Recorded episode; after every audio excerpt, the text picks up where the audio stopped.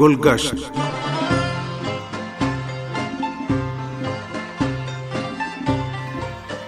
سامن پروگرام گلگشت کے ساتھ حاضر خدمت ہیں. طاہر شمیم کا سلام قبول کیجیے. امید ہے کہ ہمارا آج کا پروگرام بھی آپ کو پسند آئے گا. پروگرام کے آخر تک ہمارے ساتھ رہیے گا.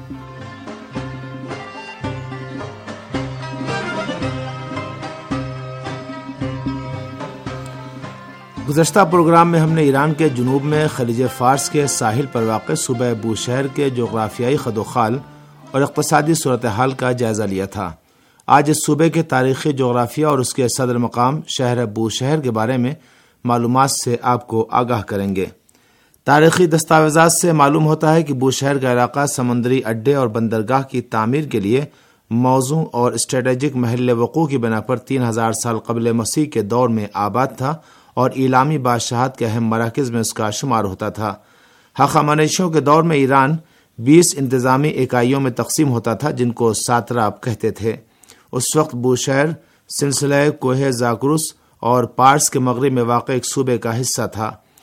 ارد شیر بابکان نے موجودہ بوشہر سے آٹھ کلومیٹر کے فاصلے پر ایک شہر تعمیر کیا جس کا نام رامت شیر تھا. اس قدیمی شہر کے کھنڈرات آج ری شہر کے نام سے معروف ہیں.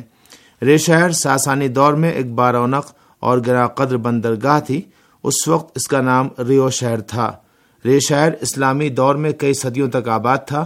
تاریخی دستاویزات اور شواہد کے مطابق سولہویں اور سترویں صدی عیسوی کے دوران بھی ری شہر ایک اہم تجارتی مرکز کی حیثیت رکھتا تھا. واضح ہے کہ ری شہر کے قدیمی شہر کے کھنڈرات کو انیس سو اکتیس میں ایران کے قومی ورثے کی فہرست میں شامل کیا گیا ہے.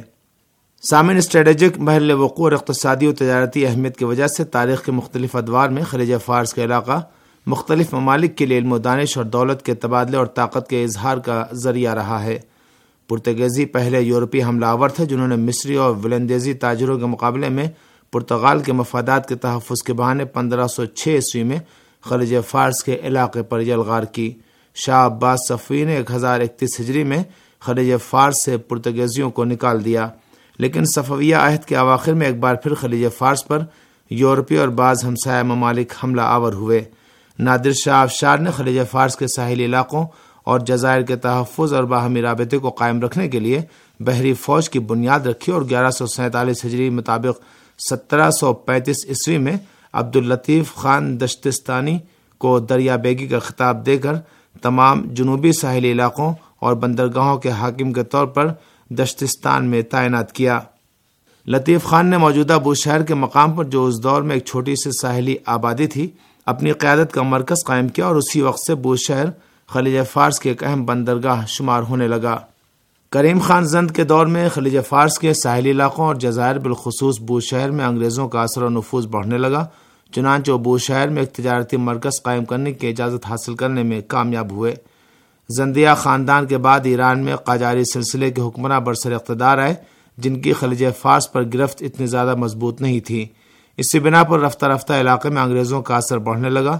چنانچہ بارہ سو ستائیس ہجری مطابق اٹھارہ سو بارہ عیسوی میں خلیج فارس کے علاقے پر بوشہر میں تعینات انگریز کونسل جنرل کی حکمرانی قائم تھی.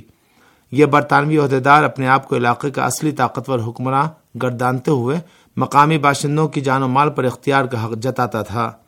بارہ سو تہتر ہجری مطابق اٹھارہ سو ستاون عیسوی میں ناصرالدین شاہ قاجار کے عہد حکومت میں برطانیہ نے ہرات اور افغانستان میں حکومت ایران پر اپنے ناجائز مفادات کو نقصان پہنچانے کا الزام لگا کر جنوبی ایران پر حملہ کر کے جزیرۂ خارک پر قبضہ کیا.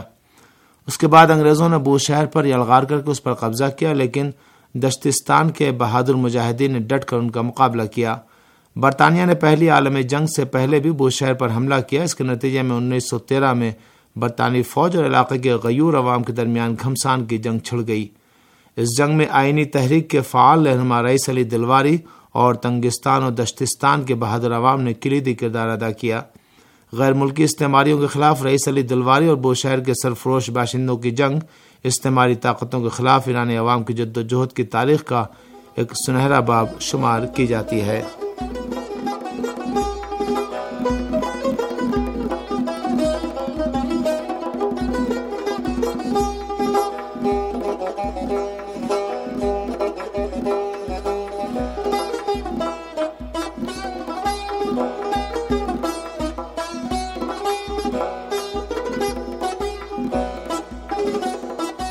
سامعین، صوبہ بوشہر کی تاریخ سے روشناس ہونے کے بعد آئیے آپ کو اس کے صدر مقام شہر بوشہر کا مختصر تعارف کرائیں گے۔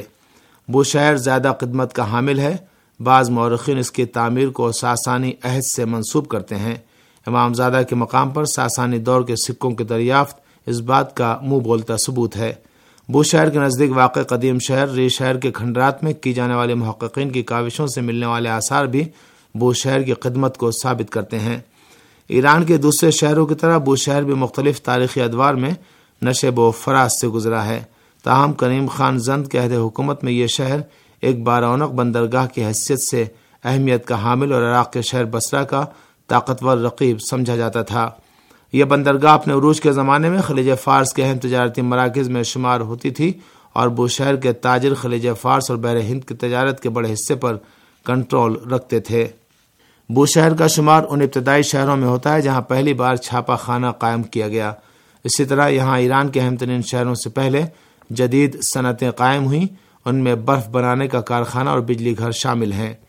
بوشہر کی بندرگاہ کی اقتصادی اور سیاسی اہمیت کے پیش نظر اس شہر میں غیر ملکی کمپنیوں کے نمائندہ دفاتر اور مختلف ممالک کے قونصل خانے قائم تھے۔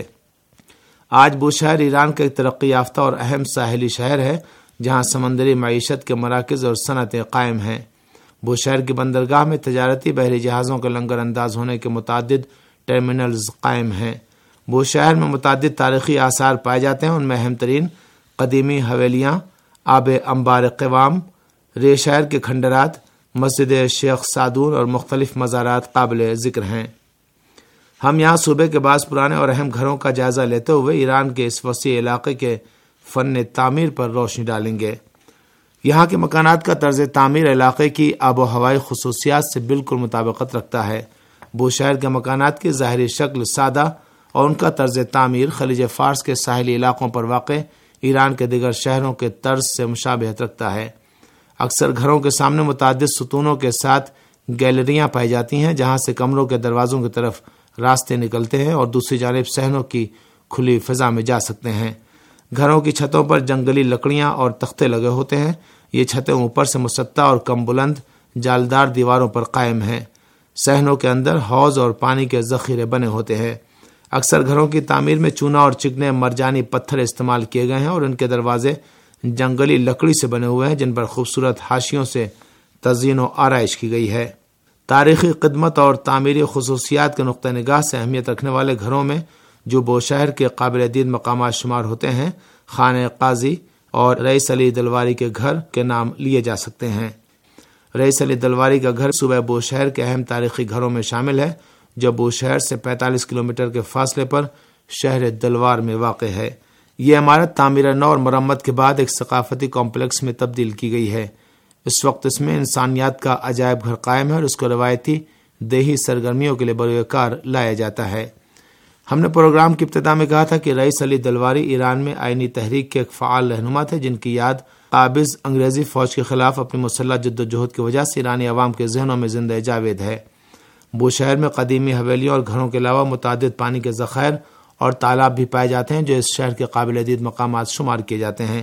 ان میں آب امبار قوام قابل ذکر ہے جو شہر کی ایک اہم سڑک پر واقع ہے۔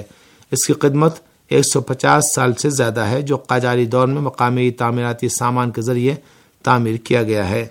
اس کا اصلی ڈھانچہ اور مرکزی کمرہ نہایت پائیدار رسوبی مٹیوں سے تعمیر کیا گیا ہے۔ اس کے تین دہانے ہیں جن میں ستون بنے ہوئے ہیں اور چار طاقوں کے ذریعے ڈھک دیا گیا ہے۔ پانی کے ذخیرے کا دو میٹر حصہ زمین کے باہر اور دو میٹر ساٹھ سینٹی میٹر زمین کے اندر واقع ہے۔ ذخیرے کا اندرونی حصہ نہایت مضبوط راکھ ملے گارے سے بنا ہوا ہے جبکہ بیرونی حصے میں مقررہ فاصلوں پر ایک سو بیس ضرب نوے سینٹی میٹر کی کھڑکیاں بنی ہوئی ہیں جو اندر سے پتھر کی جالیوں سے ڈھکی ہوئی ہیں۔ سامعین، آج کے پروگرام کا وقت اب ختم ہوتا ہے۔ صوبہ بوشہر کے بارے میں مزید معلومات سے آپ کو آئندہ پروگرام میں آگاہ کریں گے۔ اس وقت تک ہمیں اجازت دیجیے۔